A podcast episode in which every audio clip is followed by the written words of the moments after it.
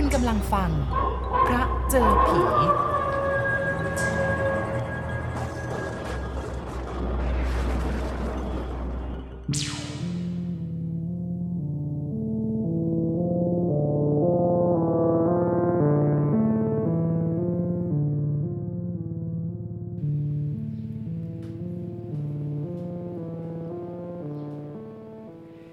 เสียงดังโครมครามขึ้นในห้องของผู้หมวด นายสิบตำรวจสองสามคนวิ่งเข้ามา รวมทั้งสิบตำรวจวาทินเก่งวาที ทุกคนก็เห็นเจ้านายของเขา นอนหงายแผ่ตีแปลง อยู่บนพื้นภายในห้อง วาทินรีบกรากเข้าไปประคอง กระนั้นนายตำรวจผู้ไม่กลัวผีและเก่งปืน ยังไม่ยอมลืมตาเอาแต่ร้อง โอ้ยกลัวแล้ว กลัวแล้วฉันกลัวแล้วอย่าหักคอฉันผู้หมวดครับ ผู้หมวดลืมตาสิ ลืมยังไงล่ะ ไปผุดไปเกิดเถอะ นี่ผมวาทินนะครับ ผู้หมวด หัวหน้าสถานีดิ้นฮึดฮัด ปากก็ร้องขอความช่วยเหลือ แต่กำลังตำรวจบนโรงพักหลายคน ช่วยกันจับไว้ ช่วยกันตะโกนบอกให้รู้สึกตัว หัวหน้าของพวกเขาจึงลืมตาขึ้น เหงื่อการแตกซิกเออมันมันไปหรือยังอะ่ะ ใครครับสิบตำรวจตรีวาทินถามด้วยสีหน้าชงน คนคนที่เข้ามาในเนี้ยมันมาหาอ้วนในห้องเนี้ยผมไม่เห็นมีใครนี่ครับ พลตำรวจตรีชิดยืนยัน ผมเป็นเวรอยู่ตรงข้างบันไดไม่เห็นมีใครขึ้นมาสักคนนะครับทำไมผู้หมวดเป็นไปได้แบบนี้ล่ะ ผู้หมวดตบคอต่อเบาๆ ไล่ให้ทุกคนออกไปจากห้อง เหลือไว้คนเดียวคือสิบตำรวจตรีวาทิน มันเล่นงานอัวแน่ไว้วาทิน ใครครับ ก็ไอ้จำปีนั่นแหละ จะมีใครล่ะ เอ ผู้หมวด ไอ้ห่านี่ลือก็ยังคงไม่เชื่อใช่ไหมล่ะ ว่าอัวฆ่าจำปีตายแล้ว ผมจะเชื่อได้ยังไงล่ะ ผู้หมวดให้ผมไปดูศพ ศพมันก็ไม่มี แต่เมื่อกี้มันมาหาอ้วนเนี่ยมันทำท่าจะหักคอ พวกลือไม่เห็นมันเอง ในตาฝาดมั้งครับ ไอ้ฮานี่ เดี๋ยวพ่อถีบออกไปไม่ทันเลย 12นาฬิการ้อยตำรวจตรีนุ้ยรักแผนกลับมาบ้านพัก เพื่อมากินข้าวกลางวัน ทั้งนี้โดยสิบตำรวจตรีวาทินเก่งวาทีตามมาร่วมวงด้วย คุณนายสัญญบัตรส้มปล่อยเป็นผู้จัดสำรับกับข้าวไว้คอยต้อนรับ อาหารกลางวันมีแกงเผ็ดนกกระจาบ ผัดถั่วงอกกับหมู และผักน้ำพริกปลาทูของโปรดของผู้หมวด และที่โปรดกว่านั้นก็คือเหล้ามันยังกลางวันแดดร้อนเปรี้ยง ในเวลาราชการ ผู้หมวดก็ขอร้องสิบตำรวจตรีวาทิน ให้ถองกันคนละสองกงพอร้อนท้องและกลืนข้าวลงคอ ผ่านเหล้าไปคนละสองกงแล้ว คุณนายส้มปล่อยก็แจกข้าว ใบหน้าของคุณนายนั้น เศร้าสลดชวนสงสาร ดวงตาทั้งคู่นั้น ก็ซ่อนพิรุษไว้หลายอย่าง ลงมือตักข้าวกินกันคนละคำสองคำสิบตำรวจตรีวาทินก็เอ่ยขึ้นมาว่า โอ้โห แกงนกฝีมือคุณนายนี่วิเศษจริง ๆ นะครับ ส้มปล่อยหันมามองหน้าวาทิน เปล่าหรอก แกงเนี่ย ฉันไปซื้อยายสุนมาจากตลาดอ๋อผมนึกว่าคุณนายแกงเอง ฝีมือฉันไม่ถึงขนาดนี้หรอกสิบตำรวจตรีวาทินตักแกงนกมาคลุกเคล้าข้าวหลายช้อน แล้วก็ยังตักสด เวลาเดียวกันกับที่อร็ดอร่อย รสชาติของแกงเผ็ดนก น้ำเมือกสีเหลืองๆ ก็ไหลย้อยหยดลงมาจากเพดาน กลิ่นน้ำมันเหม็นหึ่ง มันหยดลงไปในชามแกงเผ็ดพอดี สีของแกงเผ็ดมันเป็นสีแดง เป็นมันย่อง เวลานี้มันเป็นสีเหลืองอ่อนและเพิ่มความมันขึ้นอีก มันซะยิ่งกว่ากะทิสดให้ดิ้นตายสิ ในขณะที่วาทินค้างมืออยู่กับชามแกง หยดน้ำเหนียวเหนียว ที่หยดลงมาจากเพดานก็หยดเหมาะ ลงบนหลังมือของเขา ก็อดไม่ได้ที่จะหดมือกลับ แล้วก็ดมตรงรอยเปื้อน พอยกหน้าพ้นจากหลังมือเท่านั้นแหละ ใบหน้าของเขาก็ยับยุยี่ด้วยกลิ่นเหม็นของมัน น้ำอะไรวะสิบตำรวจตรีวาทิน กระโจนผุงจากเก้าอี้ วิ่งไปที่หน้าต่าง เปิดออก โก่งคออ้วกดังลั่น แกงนกเอยผัดถั่วงอกเอย น้ำพริกปลาทูและอะไรต่ออะไร ที่เขากลืนเข้าไปแล้ว เวลานี้วิ่งแข่งกันออกมาทางคอหอย ราวกับท่อน้ำแตกเหม็นเหม็นชิบหายเลย หมู่วาทินเก่งวาทีสะบดฉุนเฉียว อีกครู่หนึ่งก็เดินกลับมาเหม็นอะไรอะหมวดถามเหม็นไอ้น้ำที่หยดแหมะลงไปในแกงนะสิครับ มันอะไรอะ น้ำเหลืองผี เฮ้ย ไม่ให้ละคุณผู้หมวด ขาดเสียงของวาทินทุกคนก็วิ่งขึ้นบันไดไปชั้นบน ตรงที่นั่งกินข้าวกันอยู่ มันตรงกันกับห้องนอนของผู้หมวด ดังนั้น น้ำเหลืองที่หยดลงไป มันก็ต้องเกิดในห้องนอน และเมื่อเปิดประตูเข้าไปในห้อง ทุกคนเองก็แทบผงะหงายหลัง ในห้องนั้นเหม็นผีตาย เหม็นอย่างมหาวินาศศพของจำปีขึ้นอืดอยู่ใต้เตียง ท้องป่องของศพ ดันเตียงลอยขึ้นมาพ้นพื้น วาทินร้องวากเพ่นเข้ากอดเอวหมวดแน่น ผู้หมวดไม่ทันระวังตัวก็เลยเซซวนล้มผึ่งลงกลางห้องเขาเขาเอาศพนี้ไว้ในตู้ทำไมมันมาอยู่ใต้เตียงได้วะ หัวหน้าสถานีภูทรด่าขโมงก่อนลุกขึ้น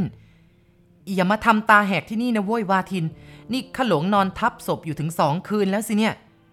คุณนายส้มปล่อยบอกอย่างตื่นเต้น ตายจริง แลแล้วนี่จะทำยังไงดีล่ะ ลูกๆไปโรงเรียนกันหมด ไม่อย่างนั้นกลัวตายเลย สายตาของผู้หมวดเปลี่ยนจากศพ มาจับหน้าเมียอย่างเดือดเดือดน้อย ยังมีหน้ามาถามได้ว่าจะทำยังไง เราน่ะมันตัวดีตัวระยำที่เกิดเรื่องฆ่ากันขึ้นก็เพราะว่าเราเป็นต้นเหตุ เท่านั้นส้มปล่อยก็ร้องไห้โฮ ยกมือปิดหน้าตัวเอง ไม่รู้จะทำประการใด จะสุดนั่งลงบนเตียงเตียงก็ลอยพ้นพื้นอยู่ ด้วยผีอยู่ข้างใต้ จะโผล่เข้ากอดผัวออซ้ออย่างเมื่อก่อน ก็กลัวถูกถีบในที แล้วในที่สุดจึงเดินระทวยออกจากห้อง คราวนี้เหลือเชื่ออัวหรือยัง ว่าจำปีอะมันถูกอัวยิงตายเเชื่อแล้วครับผู้หมวดข้ากลุ้มใจเรื่องศพมันเนี่ยจะทำยังไงดีเอ่อเอาอย่างนี้ก่อนดีไหมครับ ให้ผมตึกตรองอีกสักวันสองวัน ผมจะมาช่วยผู้หมวดได้แน่ อย่าช้านะไอ้ทิน ตารางเชียวนะมึง อีกอย่างนะ มึงเองนะเป็นคนบอกกูเรื่องระยำทั้งนั้นเลย ก่อนที่สิบตำรวจตรีวาทินจะตอบประโยคนั้นก็ได้ยินเสียงคนตะโกนมาจากด้านล่าง หมวดครับ หมวด ใครวะ ผมพลตำรวจชิดครับ ผู้หมวดกับนายสิบตำรวจก้าวลงมาชั้นล่าง พลตำรวจชิดจึงรายงานให้รู้ว่า งับ ช่างทำรองเท้าหน้าวัดบางเสาธงมาขอพบ เวลานี้คอยอยู่บนโรงพัก ในงับมีเชื้อจีนแคะแล้วก็มีเมียเป็นคนไทย มีลูกชายสองคน ที่ในงับมาโรงพักนี้ก็คงจะเป็นเรื่องของลูกชายคนรอง ซึ่งหายออกจากบ้าน ก่อนหายไป มันมีข่าวเกี่ยวโยงกันมาถึงหมวดนุ้ยช่างทำรองเท้ารีบยกมือไหว้ เมื่อเห็นหัวหน้าผู้ปกครองท้องถิ่น หมวดนุ้ยเชื้อเชิญให้ในงับหรือว่าเสียงับนั่ง มีธุระอะไรละเสียงับ ไอ้จำปี ลูกชายผมมันหายไปนะครับ ได้ข่าวว่ามันชอบมาบ้านผู้หมวด และมันก็มาเวลาผู้หมวดไม่อยู่ซะด้วย เข้ามาเวลาเราไม่อยู่ เราก็เลยบอกไม่ได้นะสิว่าเขาหายไปไหน ผมอยากให้ผู้หมวดช่วยสืบนะครับ ช่วยค้นคว้าหาร่องรอยให้ด้วย ส่วนวันเนี้ยผมอยากจะแจ้งความไว้ชั้นหนึ่งก่อน แจ้งเรื่องอะไร เสียงผู้หมวดสั่นนิดๆ เรื่องลูกชายหาย อะ อย่างนั้นก็เชิญไปพบเสมียนเวรข้างนอกนะ ค่ำวันนั้นทุกคนก็มานอนรวมกันอยู่ในห้องถัดไป ซึ่งเดิมทีเป็นของลูกๆ แต่เดี๋ยวนี้พ่อแม่ต้องมานอนรวมด้วย ส่วนห้องนอนที่มีผีตายขึ้นอืดอยู่ใต้เตียง ช่วยกันตีประตูปิดตาย หน้าต่างทุกบานปิด ป้องกันกลิ่นเน่าระเหยออกไป หมวดนุ้ยเองนอนไม่หลับ จ้องมองแต่เพดานมุง้ง ครุ่นคิดหาทางเอาศพออกไปจากห้อง ไอ้ที่คิดว่าหวังจะพึ่งวาทินนั้น ช่างดูเลื่อนลอยออกไปซะแล้ว อีกอย่างหนึ่งการที่เขาฆ่าชู้ตาย และคิดจะฆ่าเมียภายหลัง เวลานี้จิตใจของเขาชักจะอ่อนลงไป เขาเริ่มมองเห็นแก่ลูกตาดำๆทั้งสามคนถ้าแม่มันตาย ลูกมันจะอยู่กับใคร มันก็จะเป็นลูกกำพร้าแม่ คิดคิดไปแล้วในที่สุดก็คิดได้ ว่าตัวเองเห็นท่าจะฆ่าเมียไม่ลงซะแล้ว ทั้งคิดทั้งแค้นเหลือประมาณ ที่แค้น แค้นเพราะว่าไม่น่าเลย ที่จะยอมพลีใจพลีกายไปร่วมกุศลกับคนอื่น ส้มปล่อยของเขาช่างใจบุญดีแท้ สมองของหมวดนุ้ยอลวนปนเป มันรวมอยู่ได้รักและแค้นแน่นอุรารอนๆจะลุกขึ้นมาเข็นฆ่าให้อาสัน แต่พอเหลือบมองไปเห็นลูกรักหลับอุตุกรนฟีอยู่ข้างๆ และเมียก็นอนหลับทอดอารมณ์สบาย ไกลกังวลเช่นนี้ ทุกอย่างอันเป็นเมีย มันก็มองดูได้เลือนๆจากฟ้าที่เริ่มส่งพระจันทร์ขึ้นมาส่องโลก มันเป็นคืนเดือนหงาย ท้องฟ้าโปร่งสะอาด แสงเดือนผ่านเข้ามาในมุง้ง เมียของผู้หมวดนอนหงาย และตั้งขาขึ้นข้างหนึ่ง พอให้ผ้าถุงม้วนลงมาอยู่ตรงโคนขาอันอวบขาว และลึกเข้าไปจากโคนขาอ่อน สิ่งที่หมวดนุ้ยเคยเห็นมาก่อน และอยากจะเห็นอยู่เสมอ มันก็โผล่แพลมออกมาให้เห็นอีกอย่างชนิดวับวับแวมแวมสะกิดสะเกาความรู้สึก ยิ่งกว่านั้น สวงอกของส้มปล่อยก็ตั้งหลาม ประหนึ่งกระจมเต็นท์สีขาว ที่นักเดินป่ากลางไว้สองกระโจม พอเหมาะพอเจาะที่จะลูบคลำขยำขยี้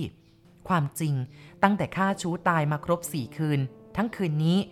หมวดนุ้ยรู้สึกเปล่าเปลี่ยวแห้งแล้ง ในอกขมขื่นอย่างบอกไม่ถูก เพิ่งจะมามีฟีลลิ่งเอา เมื่อตอนรอบชำเลืองมองเมียนอนหลับเผลอตัว จะจะมองอกมองตะโพก มองไปทั่วๆโคนขาอ่อนมันก็ช่างยั่วยุ ถึงแม้ว่าส้มปล่อยจะมีลูกแล้วถึงสามคนก็ตาม แต่ร่างกายก็ยังคงชวนให้รูปไล้จูบกอด ยั่วยวนกามารมณ์ได้อยู่เหมือนเดิม และเพื่อให้รักเก่ากลับคืนมา เขาจึงเรียกปลุกหล่อนด้วยเสียงละเมอ ส้มปล่อย ส้มปล่อยจ้ะเสียงของหมวดสอดถึงว่าอารมณ์โกรธแค้นไม่เหลืออยู่อีกแล้ว ส้มปล่อย ตื่นเถอะเมียนายตำรวจค่อยๆ เปิดเปลือกตาขึ้น หล่อนรู้ว่าถูกปลุก และรู้ว่าฝ่ามือหนาและหยาบของผัว ควานอยู่แถวๆหน้าท้อง นุย้ย พี่ พี่นุย้ย หล่อนร้องงัวเงีย แล้วก็หันตัวเข้ามากอดผัว ลืมตาขึ้นเถอส้มปล่อย แสงเดือนส่องเข้ามาถึงในมุง้ง อุ๊ยคราวนี้หล่อนลืมตาโพลงสะดุ้งเฮือก ที่ตกใจสะดุ้ง เพราะมือผู้หมวดแกชอนชัยเข้าไปในผ้าถุง พี่นุย้ย หายโกรธส้มปล่อยแล้วเด้อจ๊ะ ยังไม่แน่หรอก ผู้หมวดแบ่งรับแบ่งสู้ เวลานั้นใบหน้าของนายตำรวจภูทรเกลือกอยู่บนกระโจมอกของชาวป่า ยอดกระโจมมีหมุดสีคล้ำ แลดูเป็นปุ่มกลม และแตกระแหงเป็นแฉกๆขณะนี้ปุ่มนั้นแข็งเป็นไต พี่นุ้ยคะ อย่า อย่าถูกตรงนั้นค่ะพี่นุ้ย